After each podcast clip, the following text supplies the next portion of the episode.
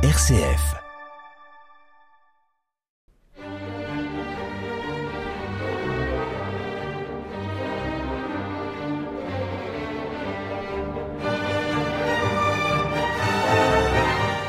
Bonjour et bienvenue sur l'émission Les Pierres racontent.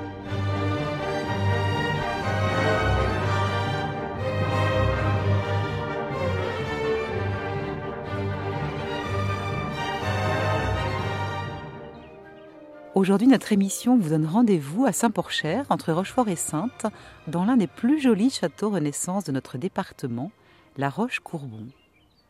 Ce petit bijou, disparaissant sous la végétation, allait tomber à jamais dans l'oubli si Pierre Loti, tombé amoureux de ce lieu, n'avait décidé de lancer un vibrant appel dans le Figaro pour sauver ce château de la belle au bois dormant. C'est alors qu'un autre enfant du pays, Paul Chénereau, passionné d'art, répondra à cet appel et consacrera sa fortune à redonner à cette petite merveille son lustre d'antan.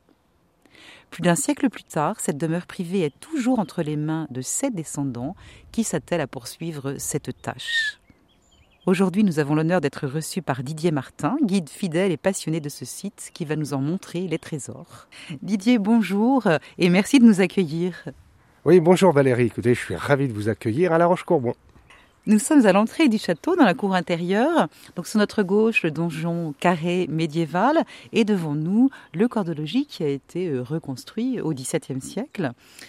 Euh, ce château a apparemment été bâti sur un promontoire rocheux euh, au bord d'un cours d'eau, enchâssé entre deux falaises, et de nombreuses grottes ont été découvertes ici et là, et dans les environs de, la Roche-Courbon. Est-ce que ces grottes sont les témoins d'une vie très ancienne? Absolument, Valérie. En fait, euh, nous nous trouvons sur un, bassin sédimentaire, donc euh, une roche, d'où le nom. En fait, les réseaux hydrauliques ont façonné cette roche, y ont en fait inséré des cavités, des grottes, et ces grottes, évidemment, c'est un abri naturel, et il y a 60 000 ans, eh bien, l'homme de Néandertal en fait son habitat principal. Et qu'est-ce qui attirait l'homme de Néandertal euh, à cet emplacement? Est-ce qu'il y avait des forêts giboyeuses? C'est la douceur de vivre, hein, comme aujourd'hui. Hein, euh, on, a tout hein, sur cette roche. On, a un abri, on a un fleuve, donc euh, une faune, une flore euh, luxuriante. On a à manger. En fait, c'est tout à fait un endroit, j'allais dire, pour l'époque, charmant, un petit paradis, quoi, en fait. plus récemment, ces grottes ont également été un paradis pour Pierre Loti que nous évoquions tout à l'heure. C'est là qu'il rencontrait régulièrement sa gitane. Alors oui, euh, La Roche-Courbon est indissociable de Pierre Loti. Alors évidemment, là, nous parlons du jeune hein, Julien Viau qui passait ses vacances euh, scolaires chez sa sœur Maribon à Saint-Porcher.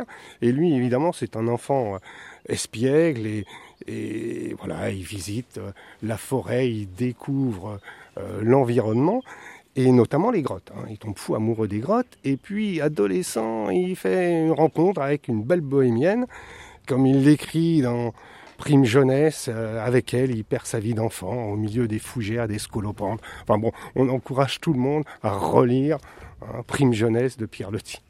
Alors si nous retournons à l'époque euh, gallo-romaine, quelques vestiges ont aussi été découverts ici. Nous nous trouvons sur un passage et ce passage va du nord au sud, d'est en ouest et n'a jamais été déserté par l'être humain. Hein. Donc nous, sapiens, on arrive à peu près il y a 12 000 ans, on est ici encore présent pendant la proto-histoire et durant l'Antiquité. Notamment, nous avons découvert une ville antique qui n'a jamais été fouillée, mais c'est ce que nous appelons la cité perdue. Enfin, hein, c'est un lieu qui, évidemment, pour les générations à venir, sera sans doute fouillé, mais voilà, il y a une présence antique ici, à La Roche-Courbon. Et de l'époque médiévale, vu le nombre de, tourelles hein, qui... Euh, sont encore visibles aujourd'hui. Euh, que sait-on? Au Moyen Âge, vous savez, il y, a, des choses importantes. Notamment, les lieux sont indissociables, évidemment, de la société. Et ici, nous sommes sur un chemin qui allait jusqu'à Rome. Évidemment, tous les chemins mènent à Rome, vous allez me dire, mais là, c'était un chemin de pèlerinage, un chemin des Roumieux. Donc, on a un village au Moyen Âge, un village qui s'appelle Romette, hein, sur le chemin de Rome et donc a été construit une fortification, un premier château fort, sans doute au XIIe siècle, XIe, XIIe siècle, qui a été détruit pendant la guerre de Cent Ans, mais a été dans la foulée reconstruit une autre architecture militaire bien plus puissante hein, bien plus importante, avec une cour haute et une cour basse. Et aujourd'hui, nous en voyons une petite partie, hein, puisqu'il y avait cinq tours à l'origine, il n'en reste que deux aujourd'hui. Ce que vous venez de dire, Didier, est fort intéressant.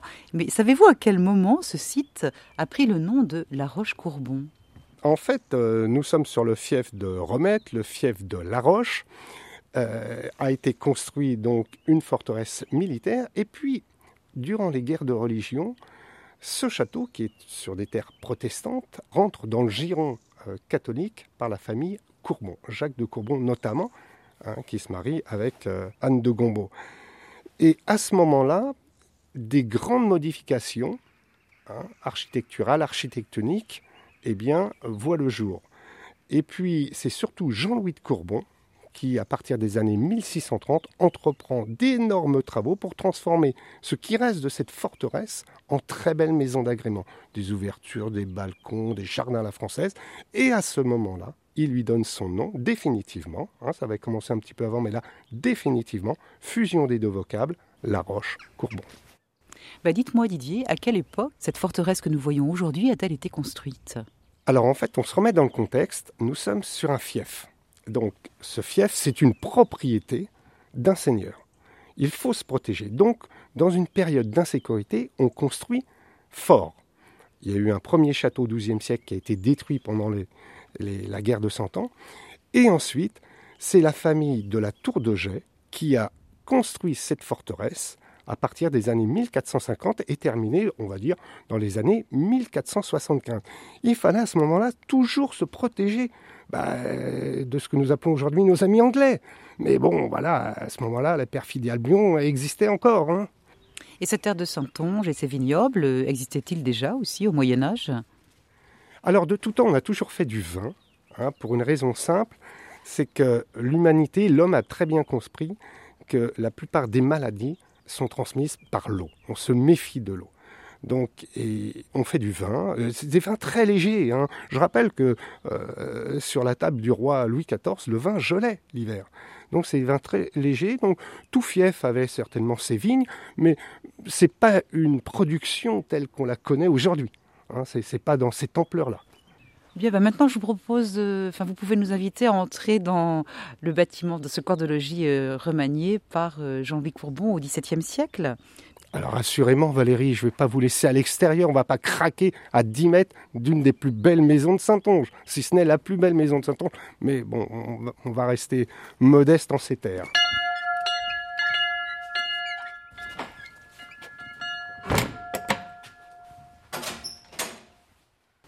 Nous entrons dans ce bureau-bibliothèque dont la structure date euh, euh, du XVe siècle et ce bureau a été réaménagé au début du XXe siècle par Paul Chénereau.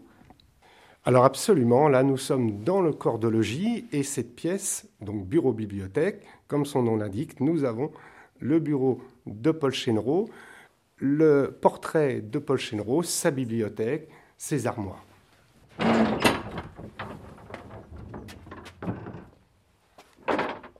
Nous accédons maintenant dans ce magnifique euh, salon de peinture.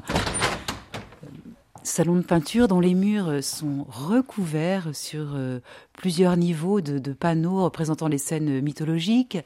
Le plafond est également euh, recouvert aussi de, médaillons, de peintures présentant Zeus sur le mont Olympe. Et puis au-dessus de la cheminée, un magnifique tableau de La Roche-Courbon. Alors, quelle est cette pièce? À quoi servait-elle? C'est quand même très intrigant de voir découvrir ce cabinet euh, splendide.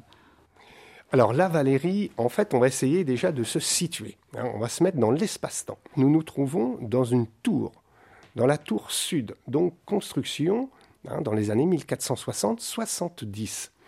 À l'origine, évidemment, c'est une tour de défense, donc les murs font plus de 2 mètres d'épaisseur. Évidemment, il faisait quasiment nuit ici, au Moyen Âge. On avait simplement deux archères. Et puis, c'est la décision du jeune marquis Jean-Louis Courbon d'avoir son cabinet, qui est une pièce intime, qui est faite pour recevoir les amis. Et évidemment, il vit avec son époque, son temps, sa décoration, donc il se fait installer par un atelier ce cabinet de peinture. Et ce Jean-Louis Laroche-Courbon, c'était un homme euh, passionné d'art En fait, c'est une noblesse d'épée. Hein. c'est une noblesse d'épée avec euh, une certaine culture. Les Courbons, évidemment, euh, sont souvent connus pour être des hommes qui font partie ou de l'armée ou de la royale, hein, de la marine. Les Courbons ont beaucoup été marins. Ils tirent évidemment leur fortune de titres et aussi des terres. Ils ont la culture des gens de leur époque. Donc ils veulent, euh, ils veulent montrer, ils veulent partager, et euh, ils ont une certaine ouverture sur le monde. Hein. on va le voir évidemment avec l'explication de cette cheminée. Vous pensez que ça pouvait l'inspirer, ces scènes de la mythologie, lorsqu'il les avait sous les yeux, euh, lorsqu'il recevait ses amis? Alors, en fait, il, vit à son époque. Hein. donc là, qu'est-ce qu'on peut lire? Ben, on, peut, on peut lire, voilà, nous avons trois registres. Le registre du bas, les dieux et la mythologie romaine, le registre médian, donc au milieu des paysages d'architecture, et puis en haut, la vie et quelques travaux d'Hercule. En ce qui concerne le plafond, et là évidemment, euh, le plus simple, Valérie, euh, serait que, eh bien, on s'allonge tous les deux hein, au sol. Mais enfin, je ne vais pas vous demander ça, mais à ce moment-là, on verrait l'Olympe, le monde des dieux grecs, les sculptures et les quatre vertus cardinales, que vous connaissez par cœur, que vous appliquez tous les jours, mais que nous allons rappeler. Ici, vous avez la force, ici, la justice, un petit peu plus loin, la prudence, et en dernier, la tempérance. Vous voyez, tout ça, évidemment, remet un petit peu dans le contexte, et puis c'est certainement l'occasion de bonnes discussions entre amis et gens qui ont envie de partager. Alors, il y a quelque chose de très étrange, c'est une espèce de, baignoire, alcôve, euh, toute tapissée ou lambrissée de panneaux, de scènes euh, de la mythologie, voire de scènes bibliques. Alors, évidemment, c'est un peu incongru. On se demande ce qu'elle fait là. On ne sait pas si c'est un caprice, un fantasme, un délire. En tout cas, cette baignoire ne date pas de l'époque de Jean-Louis de Courbon. Cette baignoire a été rapportée à la fin du XVIIIe siècle, peut-être au début du XIXe. Et vous avez raison le berceau est habillé de, bah, par la Passion du Christ, hein, certainement euh, d'un retable, récupéré d'un retable euh, du XVIIe siècle. On se pose nous-mêmes la question tous les jours. Hein. Alors, vous nous parliez tout à l'heure de la cheminée. Qu'a-t-elle de particulier, cette cheminée? Donc, cette cheminée est très intéressante. Pourquoi? Là, nous avons une structure, une construction tout à fait classique.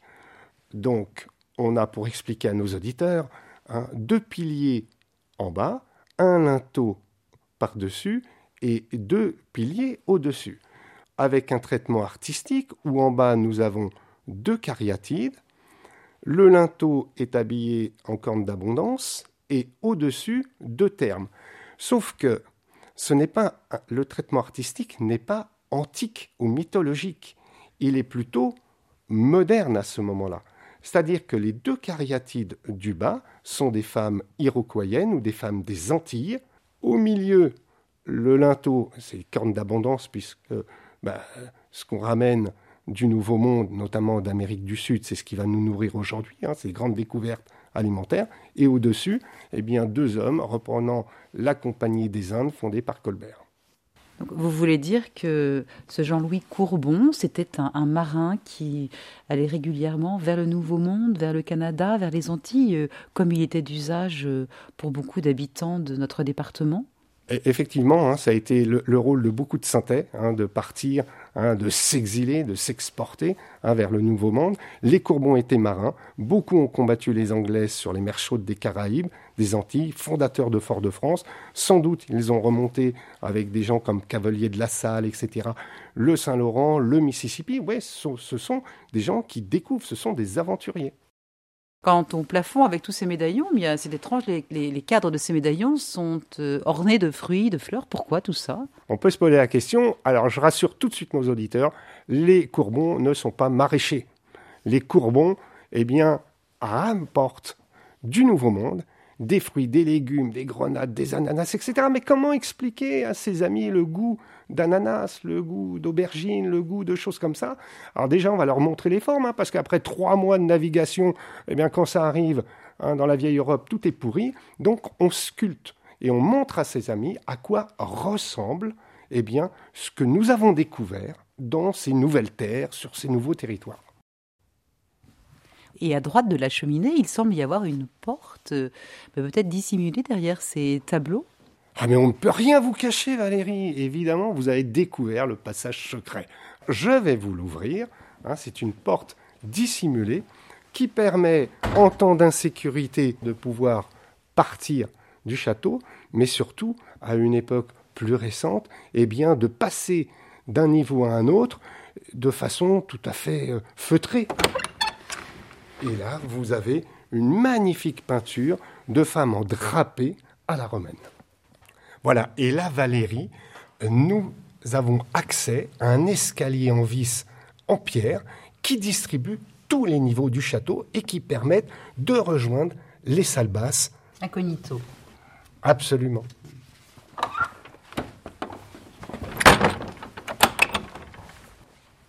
Euh, maintenant, nous sommes dans le grand salon, le salon euh, refait en boiserie de style Louis XVI. Et là, nous avons un tableau euh, tout aussi extraordinaire qui présente les jardins tels qu'ils étaient au XVIIe siècle, les jardins du château. Là, nous sommes dans un petit salon hein, des années 1780-82, époque Louis XVI. Là, nous avons un lambris au mur, au sol un parquet en point de Hongrie et un mobilier époque ou Louis XV ou Louis XVI. Et là, comme vous l'avez remarqué, nous avons ce grand tableau au-dessus d'une enfilade qui représente la Roche-Courbon dans les années 1660, donc à la fin des travaux. Hein.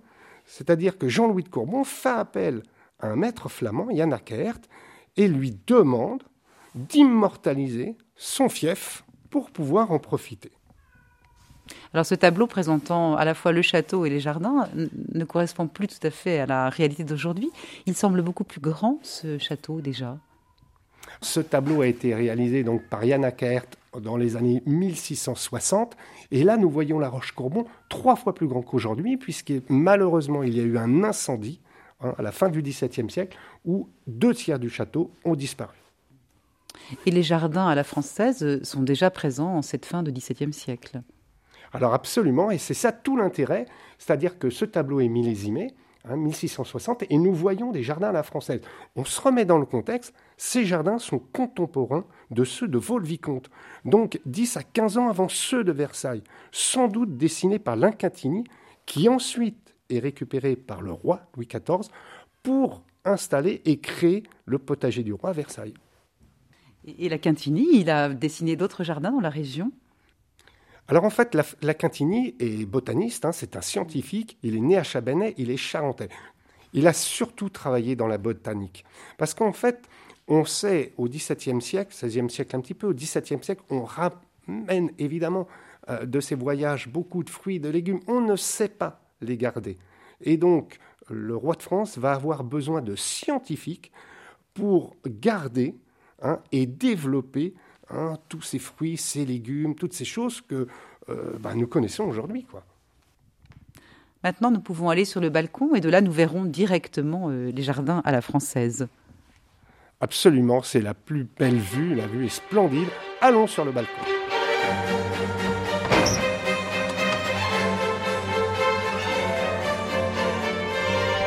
Nous allons de splendeur en splendeur avec ce magnifique panorama euh, tous ces jardins géométriques et ces dessins. Euh, qu'est-ce qu'on appelle un jardin à la française, à la différence du jardin à l'italienne? Alors en fait, c'est un cahier des charges. Hein. On hérite évidemment de la Renaissance italienne un savoir-faire.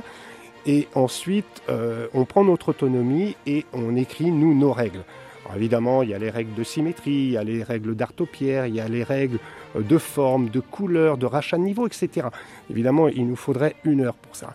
L'intérêt, là, voilà Valérie, l'intérêt, c'est que d'un seul coup, premier coup d'œil, non seulement c'est splendide, mais on s'y sent bien, tout est harmonieux. Non mais avouez quand même, regardez, c'est pas splendide tout ça Valérie? Tout est absolument magnifique et tout s'organise autour de cette statue centrale qui est Amphitrite. Pourquoi Amphitrite, cette déesse de la mer? En fait, euh, bon, c'est un choix euh, artistique ou du commanditaire, mais c'est surtout l'eau et l'élément, un des éléments hein, principaux des jardins à la française. C'est-à-dire que, vous voyez, Amphitrite se trouve au milieu d'un parterre gazonné en forme de croix. Alors, je rappelle quand même que euh, la croix, euh, c'est un héritage babylonien. Le centre du monde est une montagne d'où coulent quatre fleuves l'Indus, le Tigre, l'Euphrate et le Nil. Et donc dans tous les jardins, mais on retrouve aussi dans les couvents, dans les monastères, c'est-à-dire un point d'eau d'où coulent quatre fleuves, quatre retombées d'eau, et qui donnent une croix. Et tous ces buis, ils bordaient aussi les espaces autrefois, au XVIIe siècle? Ah oui, alors c'est ce que nous appelons l'art topiaire, c'est-à-dire l'art de tailler, de topiarus évidemment. Donc toutes ces formes, on met la végétation en forme, c'est-à-dire que la main de l'homme maîtrise la végétation. Donc un des trois règnes à ce moment-là. Quelles sont les, les trois vocations de ces jardins? Alors dans le cahier des charges, le jardin à la française n'a pas qu'une vocation artistique, il a aussi une vocation ludique et une vocation utile. Dans le côté utile, il doit nourrir le fief et le château. Donc nous y trouvons tout naturellement un potager, un verger, un vivier pour le poisson et un pigeonnier ou une fuie pour les protéines. Donc ce jardin, en fait, nourrit le fief. Nous descendons ce magnifique escalier euh, Renaissance euh, à double volet, hein, cet escalier monumental, et maintenant nous sommes directement sur le jardin. Alors juste en face de nous, derrière cette pièce d'eau, il y a un grand escalier. Date-t-il aussi du XVIIe siècle? Alors en fait, euh, ces jardins, évidemment, comme tout jardin, c'est éphémère. Et, lorsque les jardins ne sont plus entretenus, ils disparaissent. Ce qui a été le cas tout le 19e siècle, puisque le château a été inhabité et les jardins un peu abandonnés, on va dire, pendant 100 ans. C'est pourquoi Pierre Loti l'a appelé le château de la Belle au Bois dormant. Et lorsque Paul Chenreau rachète en 1920, évidemment, grâce au tableau d'Ackert que nous avons vu tout à l'heure, il fait appel à un architecte paysagiste brillant, Ferdinand Duprat, qui, à partir des années 25, entreprend à nouveau la recréation des jardins. Donc ce qui lui donne son aspect actuel. Alors absolument, puisqu'il recrée les jardins quasi à l'identique du XVIIe siècle en y étendant une pièce d'eau et en créant ce magnifique escalier monumental, en fait, qui est une création des années 30 avec des pierres de remploi, ce qui lui donne cet aspect tout à fait authentique. Oui, on se croirait tout à fait en Italie. Alors, les années vont passer et progressivement, euh, des balustres s'enfoncent dans la terre. Alors oui, c'est la particularité de la roche Courbon. Le château, lui, il est sur une roche. Il est stable, il est solide. En revanche, les jardins sont sur un marais. évidemment, au Moyen Âge, c'était un point stratégique de défense. Mais ce qui a fait sa force au Moyen Âge a fait sa faiblesse au XVIIe siècle. Donc les jardins se sont enfoncés toutes les balustres, les échauguettes, les murs.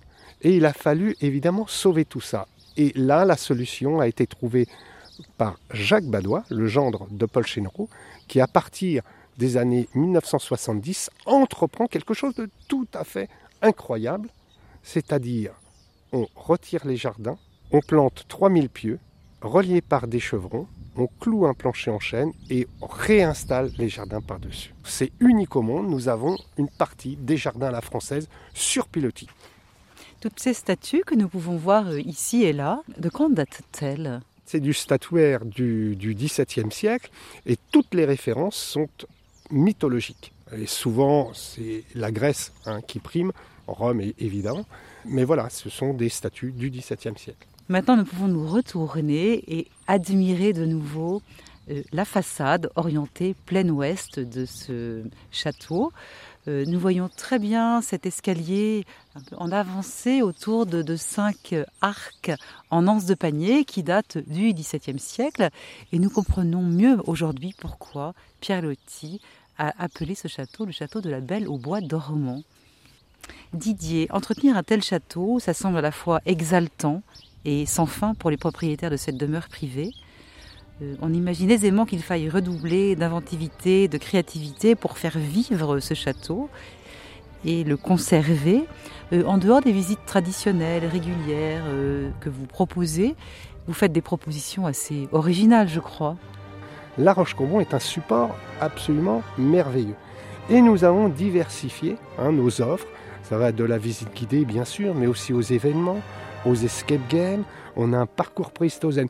Des idées, on en a deux à la seconde. Nous essayons de trouver les meilleures manières de mettre les choses en place. un grand merci à vous Didier pour cette visite euh, passionnante et instructive.